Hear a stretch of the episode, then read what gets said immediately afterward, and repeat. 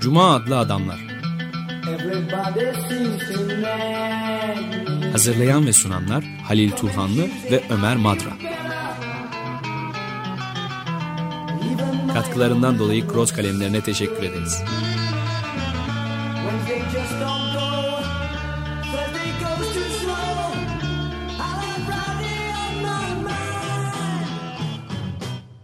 Merhaba Halil, hoş geldin. Teşekkürler. Ee, şehir üzerine, şehirdeki hayat üzerine çok sık sık duruyoruz. Bugün bir kez daha duralım. Ee, önemli bence e, çünkü şehir mekanı demokratik, demokratik kültürün biçimlendiği ilk yer aslında.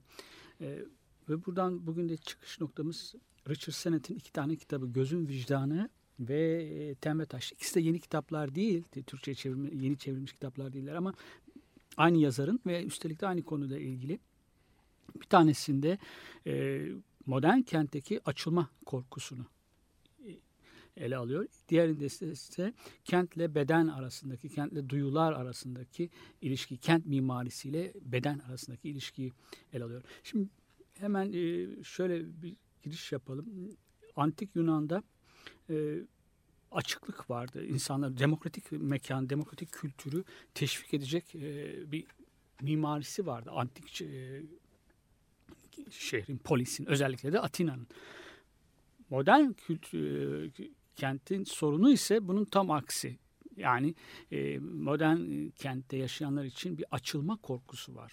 Açıklık korkusu var. Agorafobi var aslında. Agorafobi, evet. Agora, antik çağda insan, Yunanların to- toplandıkları, yurttaşların, bir şehirde yaşayan Atinalılar e, şehrin geleceği konusunda, kendi ortak hayatları konusunda e, kararlar alıyorlardı açıklıkta. Her, evet, köreci bir toplumdu. Kadınlar e, tartışamıyorlardı, f- siyaseti yapamıyorlardı ama e, Agora açıklık, e, duvarları da çok e, alçak bir yerden, alçakmış. Dışarıdan bakanlar da kafalarını başlarını uzatarak oradaki tartışmaları görüyorlarmış. Antik Yunanlılar e, ta, konuşmayı çok seviyorlar. Toplanmayı, konuşmayı, tartışmayı, saatlerce tartışmayı çok seviyorlar. Bu demokratik e, bir hayatın e, vazgeçilmez vazgeçilmez unsuru. Olmazsa olmazı.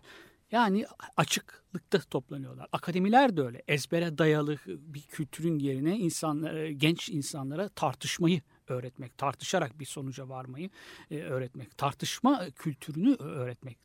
Yine demokrasinin olmazsa olmazlarından bir tanesi karşılıklı tartışma. Hep biliyoruz ki çok gezgin e, filozoflar açıkta derslerini veriyorlarmış. Böyle bir açıklık var. Yani şunu söyleyebiliriz, e, Atina özellikle e, antik çağda e, kapalı kapılar ardından yönetilmiyormuş. Bir açıklık varmış. Agora. Bunu ta, modern hayatta bunun tam tersi. Burada açılmak çok farklı anlamlarda ama hep bütün anlamları da geçerli.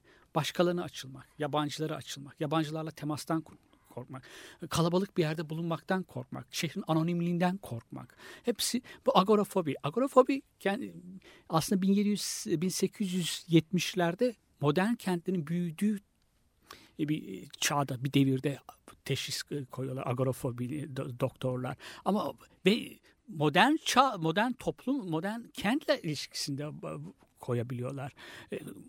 Arasındaki bağlantıyı bulabilirler. Ama agorafobi tek başına var olmuyor. Panikle, paranoya ile birlikte başvuruyor. Zamanla ilgili bir şey. Zamanı kullanmak konusunda. Modern kentteki insan çok hızlı olmak zorunda. Zamanı çok hızlı kullanmak zorunda. Kısa zamanda pek çok şeyler yapmak zorunda. Ama mekanla da ilgili bir şey. Bir yerde bulunmak, yabancılarla e, temas etmekten. Oysa ki kentin, şehrin kuruluşu yabancılarla temastan geçiyor. Yabancılara açık olmaktan e, geçiyor. E, şimdi Antik Yunan'da Orta Çağ'a doğru gittiğimizde, orta, geç Orta Çağ'da Antik Çağ'daki, Antik Yunan'daki e, polisteki yurttaşın yerini, polise, şehre bağlı yurttaşın yerini e, ticaret yapan burjuva alıyor. Burjuva. Burjuva evet belirli bir kentte ama mekanla, zamanla ve mekanla arası ilişkisi çok pragmatik, çok iktisada da, maddi çıkara dayalı. Zamanı çok iyi değerlendirecek, fırsatını bulacak, fırsatçı olmak zorunda ama me- mekanla da ilişkisi öyle. Evet şehri de bir şey seviyor belki ama maddi çıkarları gerektirdiği ölçüde seviyor. Ortak kararlar almak kendisi için seviyor daha doğrusu şehri. Kendi maddi çıkarları için evet. seviyor. Yurttaşlar, Atinalı yurttaşlar gibi değil. Ortak bir karar almak, ortak çıkarı, ortak hayatı daha iyileştirmek gibi bir kaygısı yok burjuvazinin. Şimdi burada giderek özel alanla ortak alanların giderek ayrıştığını görüyoruz. Orta çağlarda Hristiyan kültürü içerisinde önce yerleşmiş, yerleşikliğe karşı bir mesafe söz konusu Yahudi ve Hristiyan kültüründe. Yah- Yahova gezgin bir peygamberdir. Çok gezmek zorunda kalmıştır Yahudi, İbraniler. İsa da öyle. İsa'ya ilk inananlar yani yoksul Hristiyanlar. Ge- ge- gezgin. Evet. evet. En iyi Hristiyan haç yapan, bu dünyada devamlı yolculuk yapan, pek yerleşmeye yerleşmekten ziyade gezen. Çünkü onun gerçek mekanı Tanrı'nın evi, Tanrı'nın mekanı, ana vereceği mekan cennet. Evet. Bu, yani bütün o şeyler de havariler ya da evet gezgin. Evet, gezgin. Yani evet. Şehirlerden çok da zaten çöllerde yaşıyorlar. Evet. Ya da gezgin dilenerek yaşıyorlar. Bir yerleşikliğe karşı bir mesafe var. Ama zamanla bu kırılıyor. Bunu kilise kırıyor. Kilisenin yerleşmesi gerekiyor ve şehirlerde kilisenin etrafında biçimleniyorlar. Kilisenin etrafındaki şehirlerdeki hayat steril. Son derece steril. Sadece şey, katedreller, kiliseler, onun etrafı böyle bir sessizlik, hatta mezarlık sessizliği var. Sadece oraya merhamet isteyenler, merhamet alanı var böyle bir çevrilmiş. Dilenciler geliyorlar, bir şeyler istiyorlar. Kapılarını çalıyorlar kilisenin. Ama bir de tabii şehrin bir de pazar yeri var. Pazar yeri var. Orada çok renkli bir hayat var, gürültülü bir hayat var. Ama kiliseyle arasında, yani kilisenin etrafında biçimlenen bir Hristiyan şehri var. Bir de onun biraz daha uzağında bir pazar var. Bu dünyevi olanla kutsal olan arasındaki bir uzaklık beliriyor. Bu giderek keskinleşiyor. Evet, giderek araya keskin. Bir duvar evet. çekiliyor. Evet, duvar. Adeta yani. Ee, O şeyde de sanayi devriminde de sanayi devrimin hemen sonrasında da insanları eve kapanmaya zorluyorlar. Çok müşfik bir büyük anne e, tipindeki büyük anneyi hatırlatan Kraliçe Victoria'nın hep evin çok ne kadar kutsal bir mekan olduğunu söylüyor. İşçileri de, çalışan sınıfları da eve kapamak. Çünkü sokak, sefahat, sefillik, her türlü ahlaksızlığın, çalışan kadınlar e, gidip şey içiyorlar, cin içiyorlar, içki içiyorlar, paplarda erkeklerle birlikte evet, çıkıyorlar. Bu, bu ahlaksızlığın şeyi, göstergesi olarak kabul ediyor. Bu da ev bir ahlak reform reformculuk döneminde evi de kutsallaştırılıyor. Bir dünyevi kutsallık atfediliyor iç mekanlara.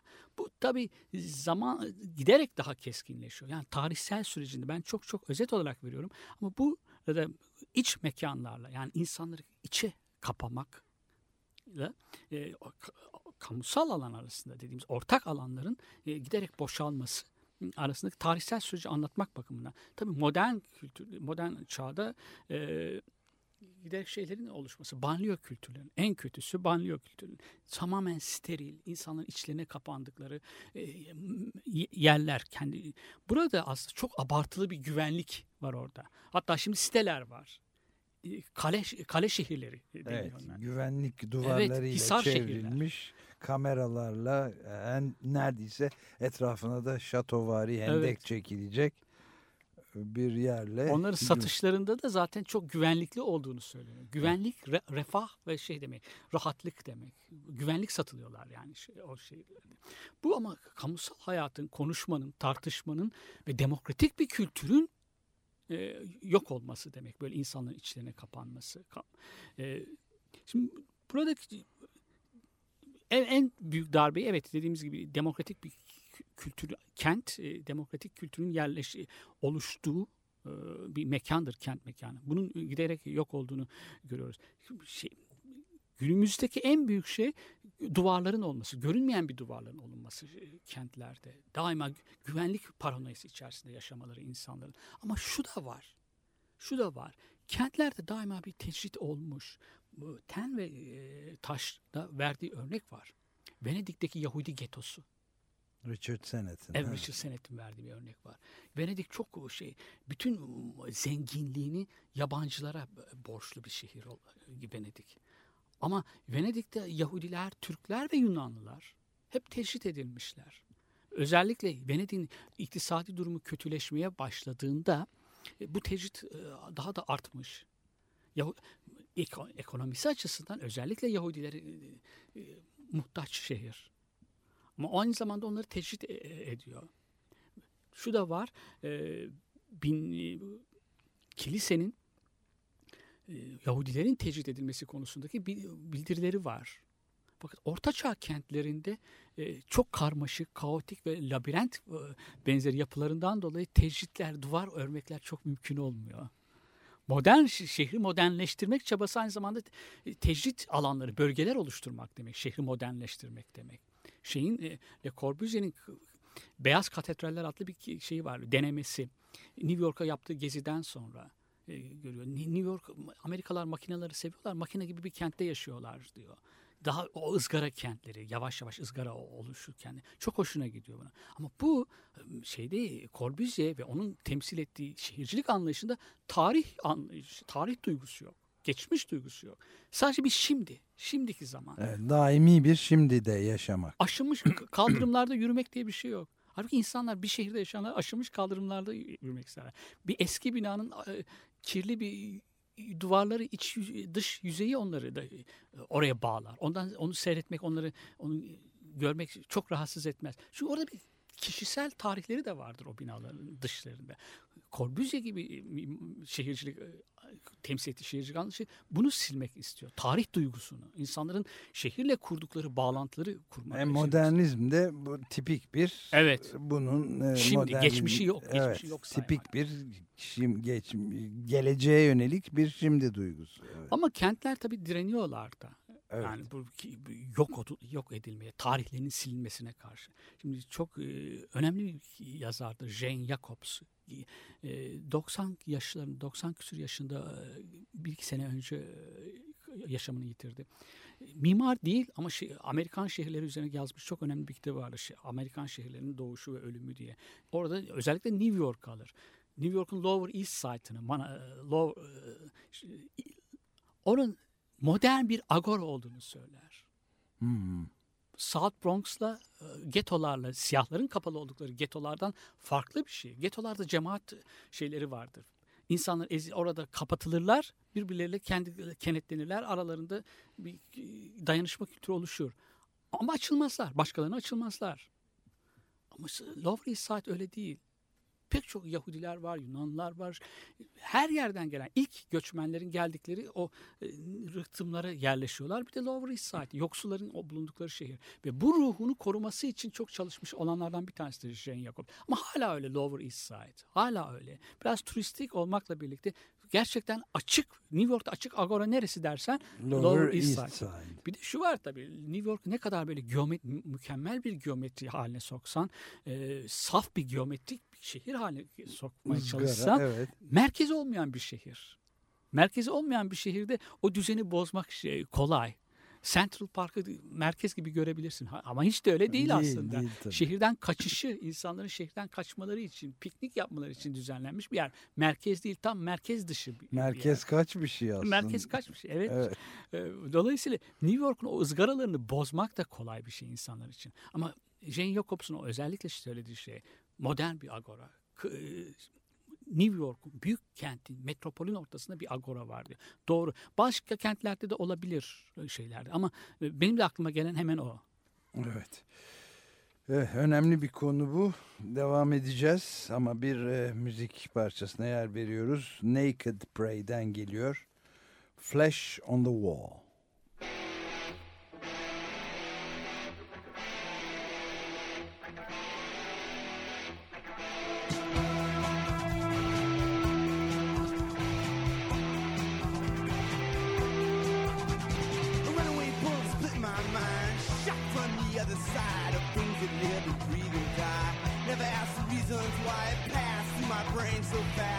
my friends, I'm free at last.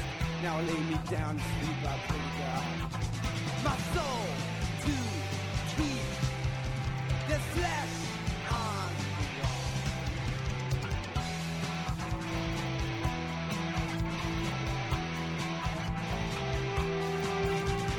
There's a darkness in our lives that keeps us on the edge.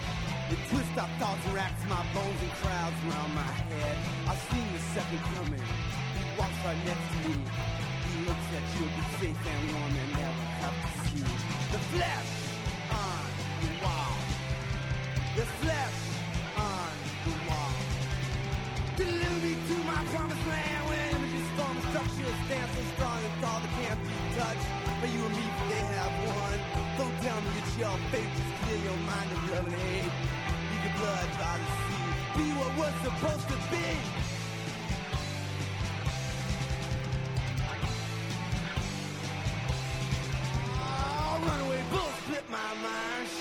The other side of things that live and breathe and die. Never ask the reasons why. It passed through my brain so fast. My friends, I'm free at last. Now lay me down to sleep, I pray to God.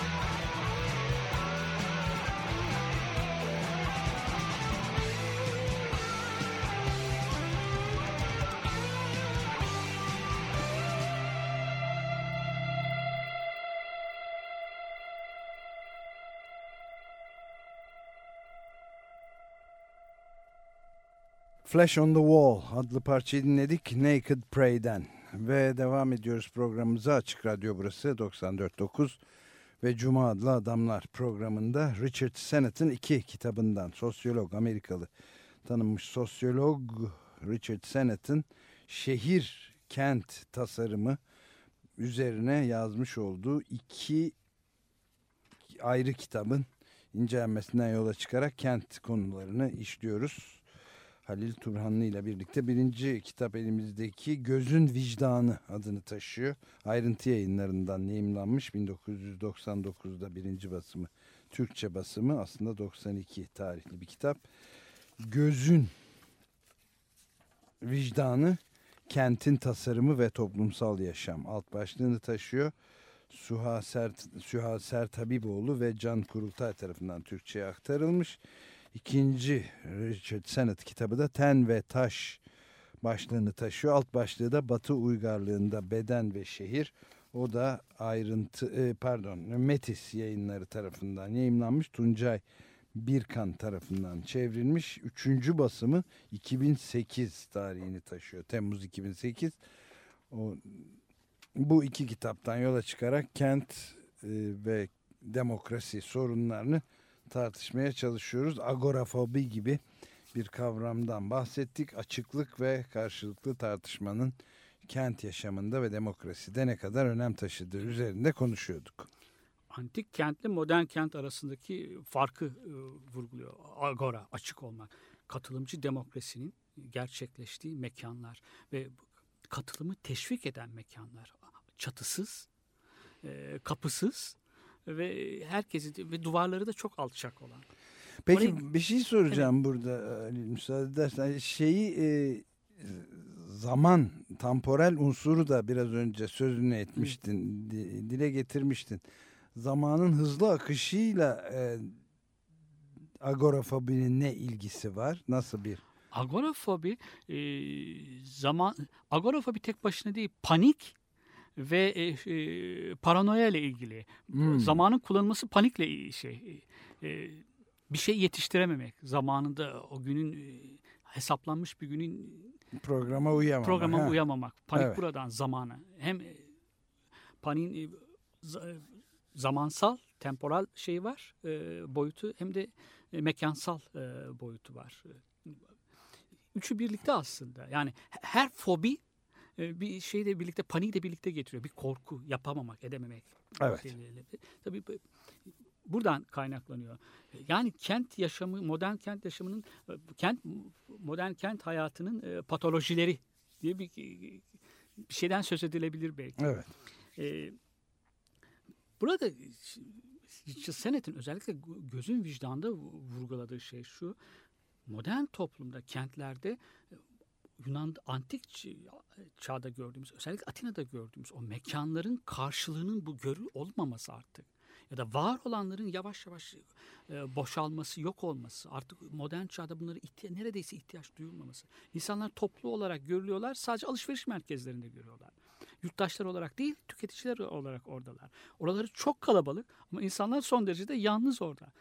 Söz bağ kurmuyor artık insanlar arasında modern toplumda. Bakışıyorlar. Metroda giderken bakışıyorlar. Hatta kafeler e, kamusal alanlardır. Yani insanların oturdukları, konuştukları, e, tartıştıkları yerler. Ama onlar bile dönüştü. İnsanlar kafelerde bakışıyorlar. Hatta bence e, yani müsaadenle ufak bir fikir sapması yapayım. Evet. Bakışmıyorlar dahi. Bakışlarını birbirinden kaçırmakla da vakit geçiriyorlar büyük ölçüde. Evet. Yani şey, en büyük özelliği sözün yok olmuş olması, evet, orada. Yani tartışmak, Yunanların en faz, erdemi o. Tartışmayı seviyorlar saatlerce. Birbirinin gözünün içine baka baka tartışıyorlar. Evet, evet. Demokrasi de böyle bir şey. Yani. Yargılamalarını açıkta yapıyorlar. En önemli şey kapı, kapı, kapalı kapılar ardından e, yönetilmeyen bir şey. Köleci bir toplum olabilir. Ama o günün koşullarında, Castoriadis'in de vurguladığı şey bu. Yani demokrasinin, katılımcı bir demokrasinin gerçekleşmiş olması orada. Evet, yani bu işin içine köleler ve aslında kadınlar da evet, katılmıyor. Tabii, tabii. Ama onların da, o çok önemli iki istisna dışında da bir bugüne kıyasla bakıldığında da oldukça gelişmiş bir demokrasi, eşitlikçi, katılımcı bir demokrasi, kamusal vatandaşlık, evet, olduğunu da, evet, söyleyebiliriz. Yani, yani meselenin... Yurttaş içinde yaşadığı toplumun sorunlarına katılan, onu, o sorun, toplumun o sorunları aşması için tartışan, ortak çözümler buna ve ortak iyilik için kararlar, evet, almaya çalışan, tartışan, geleceğini... politika yapan. Politika, evet, çok politika, güzel bir şey. Evet. Politikayı küçük düşürenler hep şeylerdir.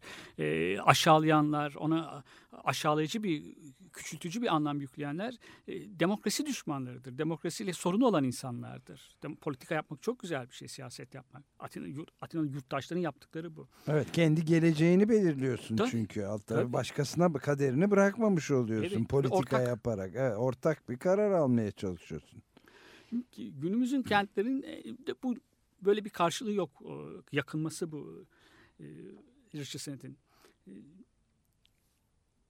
Görünmeyen duvarlar var kentlerimizde. İnsanlar temastan bir kent, şehri, şehir yapan sivil kültür, civitas, şehir köken itibariyle o sivil kültürün, bir şehir kültürünün oluşması ancak farklı insanların bir arada yaşamalarıyla birlikte bir araya, birbirleriyle temaslarıyla oluşabilir.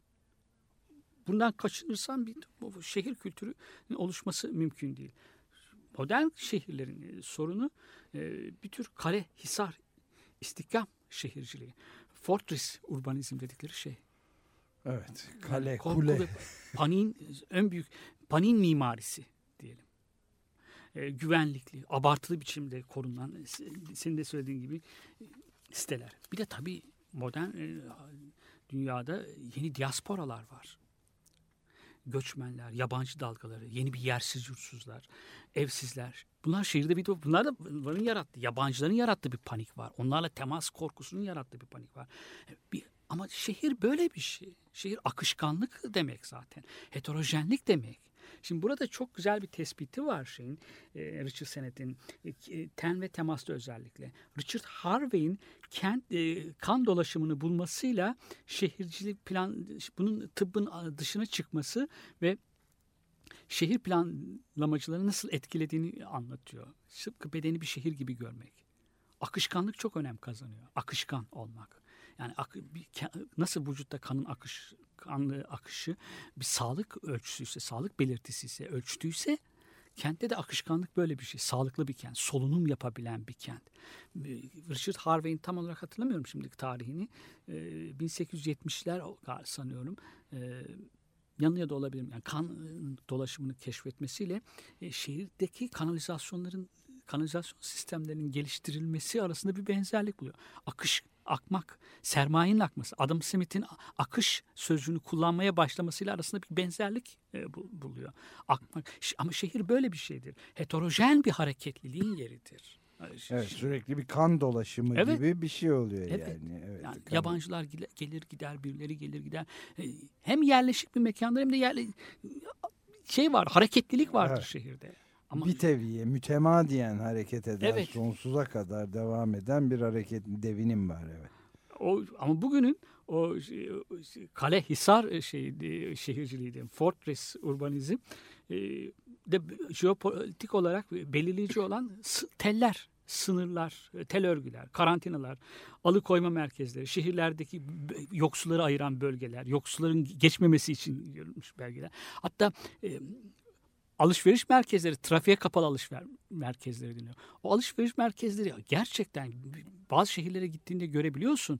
Amerikan şehirlerinde de, İngiltere, Londra'da da, Londra'nın dışındaki mesela bin dokuz yüz seksenlerde kurulan alışveriş merkezleri özellikle resmen yoksulların oraya girmesini önlemek için yapılmış önlemler. Açıkça değil ama hemen belli eden, İnsanın hemen belli alabileceği, belli anlayabileceği, kavrayabileceği bir şey var. Yoksulların oradan uzak tutmak için oluşturulmuş alışveriş merkezleri vardır. Böyle lüks caddeler. Halbuki cadde böyle değil. Cadde demin söylediğimiz akışkan, trafiğin, insanların birbirine iç içe geçtikleri yerler. Corbusier'i en çok korkutan şey cadde. Evet. Caddeden şimdi, korkuyor. Şimdi tabii bir de şey var, bu uydu kentler. Ha işte uydu kentler onlar. Uydu kentlerde zaten bir yani cadde bile yok. Cadde diye bir, bir alışveriş merkezi. Evet. İşte çeşitli dükkanlar filan, ağaçlar dikilmiş ama bomboş, evet. steril ve yani güvenlikli. Evet, oralarda ben geçerken şehrin bazen görüyorum. Çanakkale'de oluyor yani çok şey değil, öyle lüks belki değil ama e, kapalı komüniteler dedik. Evet, yani, evet. Ankara baştan aşağı bu uydu kentlere dönüştü evet. mesela. Birçok İstanbul'da da tabii sayısız oranda var bunun. Oradan düşünüyorum, gece insan on birde ya da gece yarısına yakın, yakın bir saatte içki içmek istese nereye gider burada? Yani, hiç yok, e, yok gidebileceği bir, şey bir yer yok. Hayır, yok. Öyle bir şey yani bakkal falan alışveriş yapabileceğim bir şey yok. Yani bırakalım içkiyi, karnın acıklı bir şeyler almak istediğinde de garip kendi içine kapanmış yerler. Burada oturmak, yaşamak çok zor olur. Çok sıkıcı, monoton. İşte duygusal tepki veremiyorsun böyle şeylere. Oysa ki kent her insanı şey yapan, canlılık veren bir şeydir. Bedeninde karşılığını bulabilirsin kentle, kent mekanının. Tem ve Taş'ta da işlediği konulardan bir tanesi o. Bunu, duysal tepki veremiyorsun. Kendini köre, körleştiriyor, dilsizleştiriyor ve bir de şey beden tepki vermiyorsun. Hissizleştiriyor insanı kendini. Evet, yani bir çeşit anestezi altındaymışın evet, gibi filan. Evet, çok gerçekten zor. Öyle. Ee, tabii bunun yanında kentlerde işte dediğimiz o alışveriş merkezi, kamusal alanların kapanması, kamusal alanların yok olması. Bir, bir yazarın söylediği şeydi. Artık Amerikalılar bowling yapmıyorlar. O bile güzel bir şey onlara, bowling. Biz bize pek sevdiğimiz bir spor değildir. Ama ama komünite evet, evet bir mahalle olmak duygusu falan var değil mi? Ee, Birlikte bir sürü konu komşu bowling oynuyorlar. Evet, yani. Onlar için iyi bir evet, şey. Yani evet. sosyalleşme evet. E, vesilesi. Onun yerine sahte kamusal alanlar, alışveriş merkezleri, demin sözünü ettim, trafiğe kapalı çarşılar, yoksulluk resmen yoksulları uzak tutmak için inşa edilmiş, mimarisiyle tasarlanmış e, sahte, yalancı kamusal alanlar alınıyor. Aş, bir de, bir de o, senin söylediğin o panik ve paranoyanın bir sonucu, yansıması olan, o paniğin mimarisi olan o abartılı şehir mekanlarındaki o siteler. Şimdi şu var... E, hava alanlarındaki o berbat, insanı uçağa bininceye kadar hasta eden güvenlik tedbirleri vardır. Bölgeden bölgeye geçiyorsun. Her bölgede kemerleri, bir kez daha aranıyorsun. Ayakkabılarını çıkarıyorsun. Kemerini çıkarıyorsun. o, onlar, o güvenlik tedbirleri bütün şehre yayılmıyor. Yani hava alanlarındaki gördüğümüz o güvenlik rejimi, Mike, benim değil bu, Mike Davis'in çok önemli bir şehirci olan, bizim Mike de birkaç Davis, kez evet. bu programlarda evet. konu ettiğimiz hava alanlarındaki güvenlik rejimi bütün şey, kente egemen kılınmaya çalışılıyor. Ve aynı zamanda banyoların steril kültürleri Ba- şehir şehri kapsamayan, şehrin uzakta, uzağında kurulmuş olan banliyöler şehre hakim olmaya çalışıyor. Oradaki mantık, oradaki yok olan komşuluk ilişkileri. Bu şehir hayatını, o canlı, Jane Jacobs'un sözünü ettiği Amerika'daki kaldırımlar, bir zamanki şehirlerin kaldırımları ne güzeldi der. Kaldırım, Lower East Side'daki çıkan komşular, sokakta oynayan çocuklar, birden çıkan onları bağıran anneleri, pencereden pencereye konuşan kadınlar. Bu kültürün yok olmasından yakınıyor. Son derece dediğim gibi bunun da ötesinde neomilitarist bir anlayış var şehir, yeni mimariye, şehrin mimarisine. Militarist, her an bir tehlike, bir tehdit varmış gibi. Onunla yaşılıyor. Şiddet gelebilirmiş, her an gelebilirmiş gibi. Şiddeti ima eden bir mimarisi var. Ama şiddeti ima etmenin kendisi bizatihi şiddet uygulamaktır insanlara. Psikolojik olarak, ruhsal olarak. Bir güvenlik mimarisi söz konusu. Yani korku, şehir, korku, panik şehrin mimarisine, yapılanmasına e, egemen oluyor. Bu, bu böyle bir ortamda insanların birbirlerine yaklaşmalarına yaklaşmaya cesaret edemiyor. Evet. Agorafobi, agorafobi aslında evet. Bir anlamda da e, demokrasi korkusuna dönüşüyor, değil mi? Tam yani aynı evet. Kelimeye dönüşüyor. Evet. Neredeyse. Yani agorafobinin hakim olduğu bir toplumda demokrasi gelişemez. Gelişemez. İnsanlar birbirlerini e, konuşabilmeleri için yaklaşmaları için temas etmeleri gerekiyor. Demokrasi böyle bir şey. Temas demek. Evet. Sözlü temas demek. Fiziksel teması bırakın, sözlü bir temas. Hiç bilmediğin bir insanla da temas etmek demek, anlaşmak demek. Burada şehrin özelliği oydu. İnsana pek çok ilişki vaat eder şehir, birçok serüven vaat eder. Ama eski, şimdi modern şehir onun bu vaatlerin hiçbirini yerine getirmiyor. İnsanların birbirlerine yaklaşmalarını yasaklıyor. Yakınlaşmaya izin vermiyor. Hatta yakınlaşmaya zaman da bulamıyorlar. Şehrin garip bir hızı var. E, ilişki vaat eden birçok şeyler vaat eden ama bunların hiçbirini yerine getirmeyen ve arzuyu insanların verdiği, o, duydukları arzuyu tedirginliğe, korkuya dönüştüren bir şey, e, mekan olmaya oldu modern şehir. Evet. Çok önemli konular hakikaten bunlar. Devam edeceğiz ama bir e, parça daha dinleyelim. Naked Prey'den bu sefer gene Naked Prey'den bu sefer Frozen Steel adlı parçayı dinliyoruz.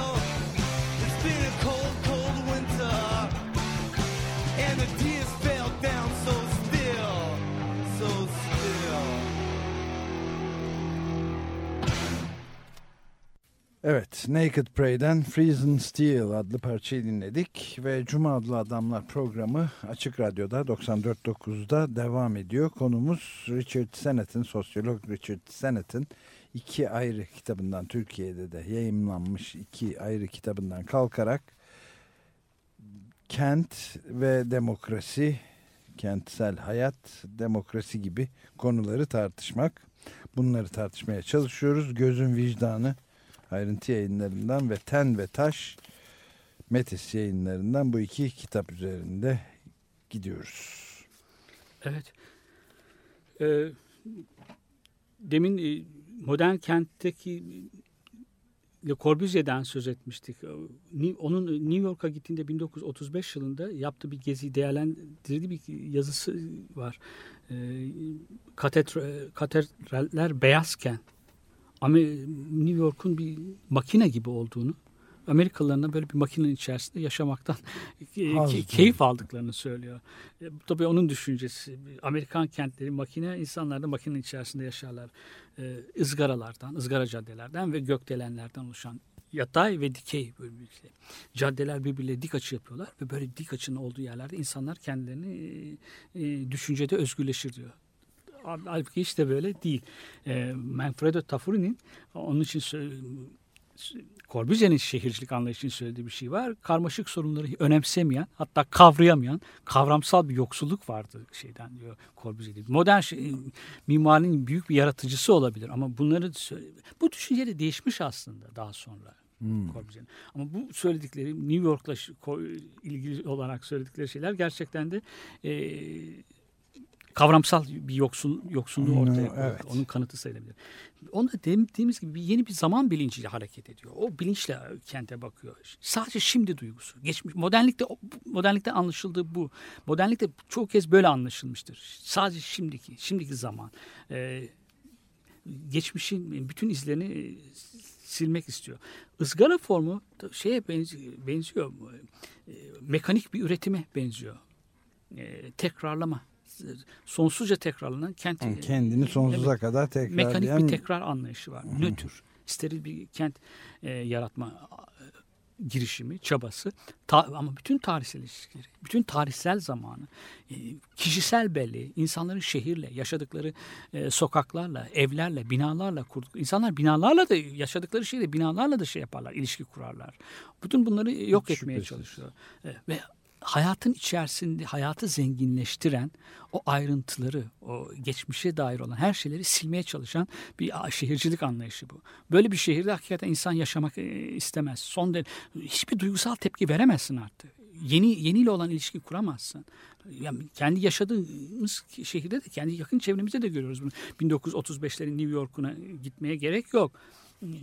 Böyle bir kent anlayışı var. Burada e, dediğim gibi insanların birbirlerine yabancılaştıkları, içlerine kapandıkları bir kent ortaya çıkıyor. Ama bu kent aslında kent kültürü dediğimiz o sivil kültür, kent kültürüne son derece yabancı bir şey. Burada verdiği bir örnek var. Ben de başta söyledim ama derin, sondan derinleştiremedim.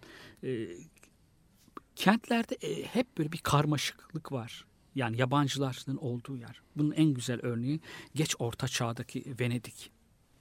Harika bir şehir. Yani evet. Okuduklarımızdan anlıyoruz ki o zamanda zenginliği bütün yabancılara borçlu. Yabancılarla temasa borçlu. Ticarete borçlu ve ticareti yabancılar yapıyorlar. E, fakat aynı zamanda yabancıların da e, tecrit edildiği bir şehir. Tecritin de uygulandığı bir şehir. Bundan şöyle bir sonuç çıkılabilir mi acaba? Avrupa'da evet şehirler e, havası insanı özgürleştirir. Böyle bir yerleşik bir söz var ama aynı zamanda hep e, duvarlar da olmuş e, şehirlerde. Ve bu duvarlar şehir modernleştikçe planlamacılar, modern planlamacılar şehre mimarisine, şehrin mekanına el attıkça o şey, mekanı yeniden e, düzen, düzenlemeye e, çalıştıkça bu tecrit e, mimarisi de daha yoğunlaşmış. Bu örneği de şeyde e, Venedik'te e, o konsilin e, kilisenin e, buyruklarını ortaçağ kentlerinin yapısından kaotik ve labirent benzeri yapılarından dolayı yerine getirilemediğini ve tecritin tam olarak uygulanamadığını söylemiştik. Ama Venedik'in özel bir şeyi var. Yapısı var. Su üzerine kurulmuş bir hmm. şehir. Ona da tecrit etmek için kanalları derinleştirerek hendek şekline getirmişler öncelikle. Böyle insanları yani Türkleri özellikle Yahudileri adalara kapatmışlar. Adalar altında ve köprülerle, o köprülerde açılıp kapanıyor. Tamamen kontrol altında, evet, kontrol tutabilecek altında, evet, bir şekilde yani. Ama Yahudiler aynı zamanda şey, Venedik'in e, ticareti için ekonomik e, gelişmesi, ekonomik yap, durumunu sürdürebilmesi için zorunlu. Yahudiler şeyde de vardır işte. Venedik tacirinde. Venedik tacir. Şimdi onun tabii akla ilk gelen şey o. Ee, orada acımasız, orada da çok antisemit bir oyunudur şeyin. Ee, Shakespeare'in acımasız bir tefeci, Yahudi tefeci vardı. Shylock. O kadar kefilden şey alır. Richard Sennett de değinmiş. Hani parasını ödeyemeyen kefilden bedeninden et alacak. Et alacak. Evet. O kadar şey ki, bu aynı zamanda biraz konuyu dağıtma, dağıtmak gibi olacak belki ama bu Venedik taciri e, Amerika'da hukuk ve e, edebiyat e, ayrı bir disiplin haline gelmiş bulunuyor. Orada bir textbook gibi okutulan bir şeydir aslında, üzerinde tartışılan hmm. bir şey. E, ticari ilişkileri koruyan bir yasa, anlaşma var. Shylock'un yaptığı bir anlaşma. Ve orada Antonio'nun e, karısı Venedik, bu geçerli olabilir mi? Bir insanın bedeninden bir parça koparabilir misin? Antonio'nun karısı Portia, Portia. şey der, Venedik'te yapılan hiçbir anlaşma bozulamazlar. Venedik'in, Shakespeare'in bu arada böyle bilge kadınları vardır. Evet. Jules Caesar'da da Brutus'un karısı Portia'ydı. Evet. Dikkat, hatırlarsan. Burada hukuk devleti. Venedik'te hukuk var. Venedik'te her şey hukuka bağlanıyor. Ticari ilişkileri koruyor, ticari çıkarları koruyor ama bedensel bütünlüğü koruyamayan bir şey var. Bir hukuk var. Demek hukuk devleti olmak çok şey değil. Öyle baş tacı edilecek bir şey değil. Çok büyük bir yüksek bir değer değil. Hukukun nasıl olduğu önemli. Böyle bir şey de var. Hukuk dersi de veriyor bize Shakespeare burada. Ama dediğim gibi bu Venedik'in tamamen ticari şehri olduğunu gösteren bir şey. Karmaşık ilişkileri, her şey düzenlenmiş. Ama kapa- duvarlı bir şehir. Venedik... E, bir köprünün üzerinde, bir pazar yerinde Venedik'te Avrupa'daki bütün lehçeleri duyabilirsin diye bir söz vardır. O tarihte. Bütün Avrupa'da duyulan diller bir yana, lehçeler. Köprüde konuşan insanlara kulak ver. Hepsi de konuşuluyor. Böylesine karmaşık bir şehirde dahi e, getolar kurulmuş Yahudiler. Ve özellikle ekonomik durumu kötüleştiğinde e, ahlaksal çöküntüye bağlanmış. Ahlaksal çöküntünün ilk kaynağı da yabancılar, Yahudilerden bulunuyor. Abi, Yahudilerin buna hiçbir suçu yok. Niye e, ahlak çöküşü yabancılardan geliyor öyle? Evet. Yani Hristiyanlar, Hristiyanlar biz öyle ve mi? onlar onlardan gelmiştir. Bizde olamaz nasıl ahlak. Yani kendi, bizim toplumumuzda da böyle görülen bir şey. Böyle görülme gelmiş bir şey. Evet. E, e, ama Şey, şeyde Venedik'te ahlaksal çöküntüden söz edilecekse bu çok daha önceden, yani bin dokuz yüz, bin beş yüz yetmişlerde bin beş yüz doksanlarda bir ekonomik çöküntü geçiriyor şehir. O zaman ahlak, ekonomik çöküntünün ahlaki, ahlaki çöküntü, ahlak bedensel hazların yaşandığı bir şehir hep Venedik. Hmm. Çok gelişmiş bir limanlardaki fahişeler. Frengi biliniyor, çok önceden biliniyor ama ekonomik durumu iyi olduğu müddetçe hiç kimse frengiyi bir hastalık olarak bile çok fazla ciddiye alınmıyor. Evet. Ama ne zamanki ekonomik durum bozuluyor, o zamanki Yahudiler ve yortu günlerinde Hristiyanlar Yahudilerin yaşadıkları mahalleleri, getoları basmaya çalışıyorlar. Ekonomik durum çözü, şey, bozulduğu için.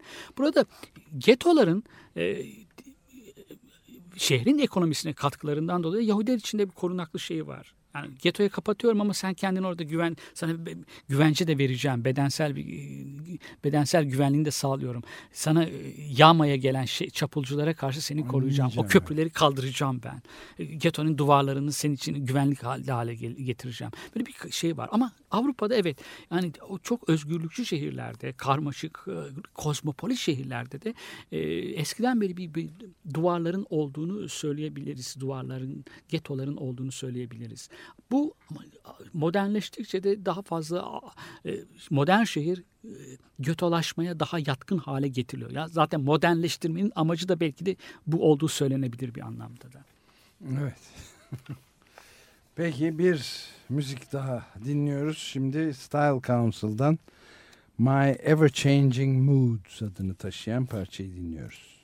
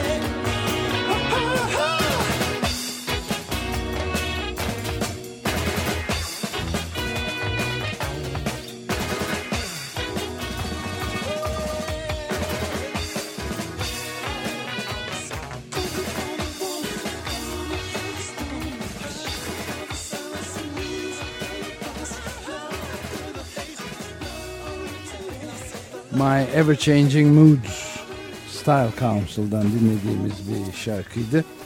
Ve Cuma Adlı Adamlar programı Açık Radyo'da doksan dört nokta dokuz'da da devam ediyor ama sonlarına da gelerek devam ediyor. Richard Sennett'in iki kitabından kalkarak kent, demokrasi, kentlilik, yurttaşlık bilinci bunlar üzerinde konuşuyorduk. Venedik tacirine kadar da getirdik sözü.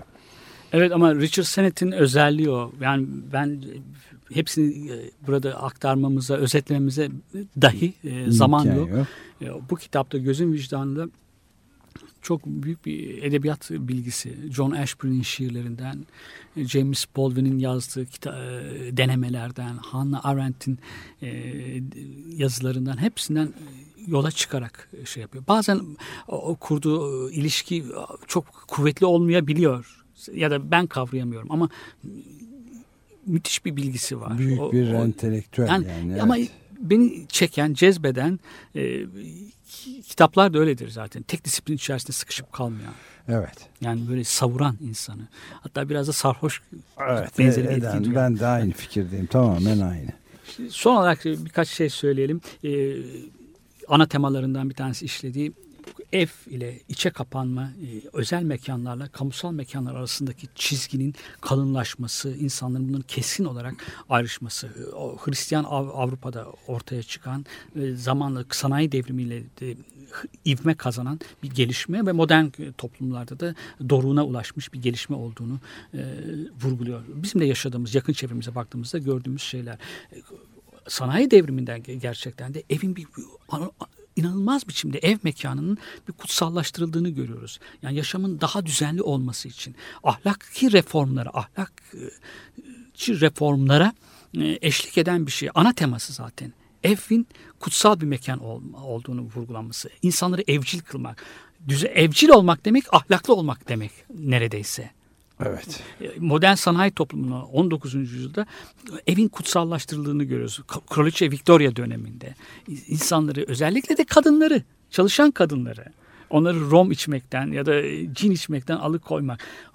Ama Hogarth'ın resimlerini hatırlarsan cin sokağı vardır. Orada evet, insanlar evet. böyle bir Richard Sennett de o eğlenirler değil mi? Sefalet içerisinde yoksullar, kadınlar, erkekler, köpekler, hayvanlar bir iç içe geçmiş son derece küçük bir alanın içerisinde büyük bir kalabalıktı. Evet, ve neşe içindedir. Brugel'in ya da Boş'un o Brugel'in, mekanları evet. insanlar korkunç değillerdir ama pek de iç içe değil durumları. Yoksul ve sarhoş olduklarını evet. hemen anlarsın. Ama güzel bir şey.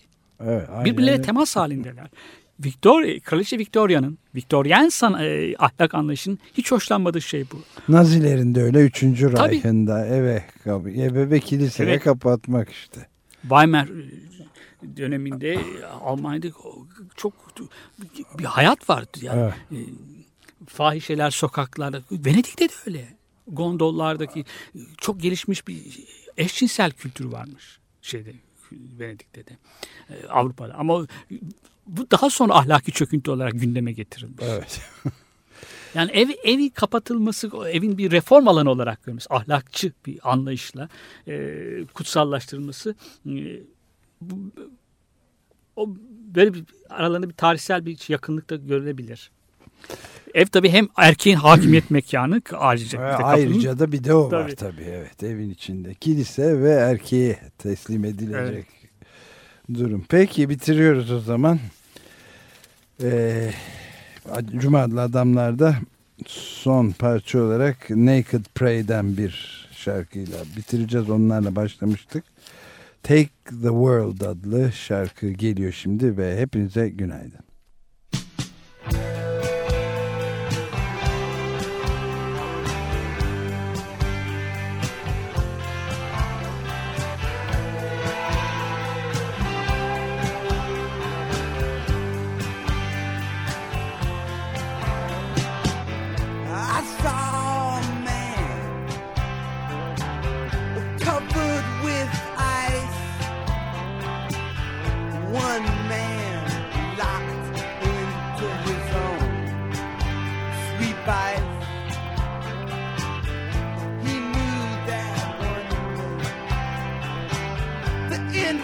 Surely come, pray for a reflection of the sun against the sun. You better take the word, try and hold it in your hand. Take the word. What was the reason to be sad? Don't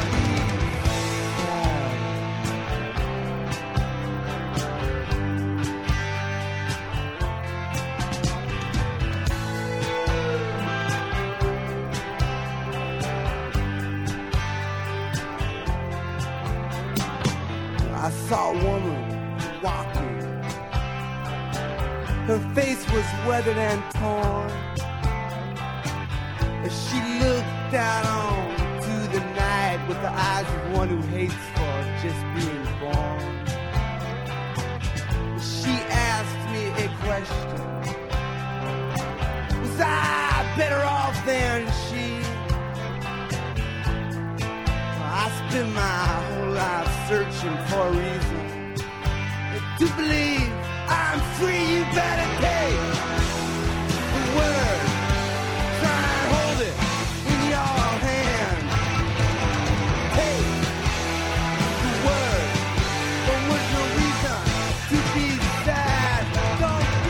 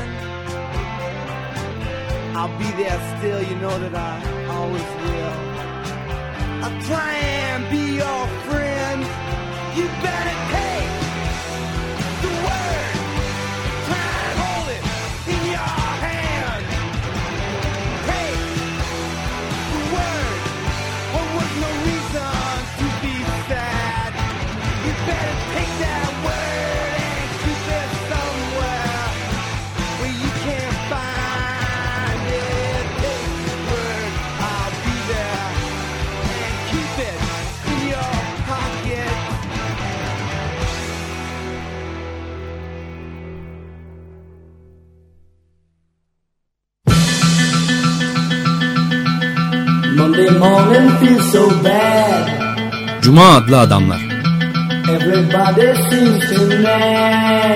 Hazırlayan ve sunanlar Halil Turhanlı ve Ömer Madra. Katkılarından dolayı Cross Kalemlerine teşekkür ederiz.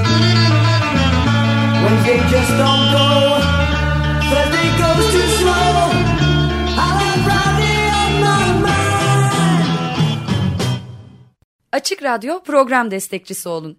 Bir veya daha fazla programa destek olmak için iki yüz on iki alan koduyla üç yüz kırk üç kırk bir kırk bir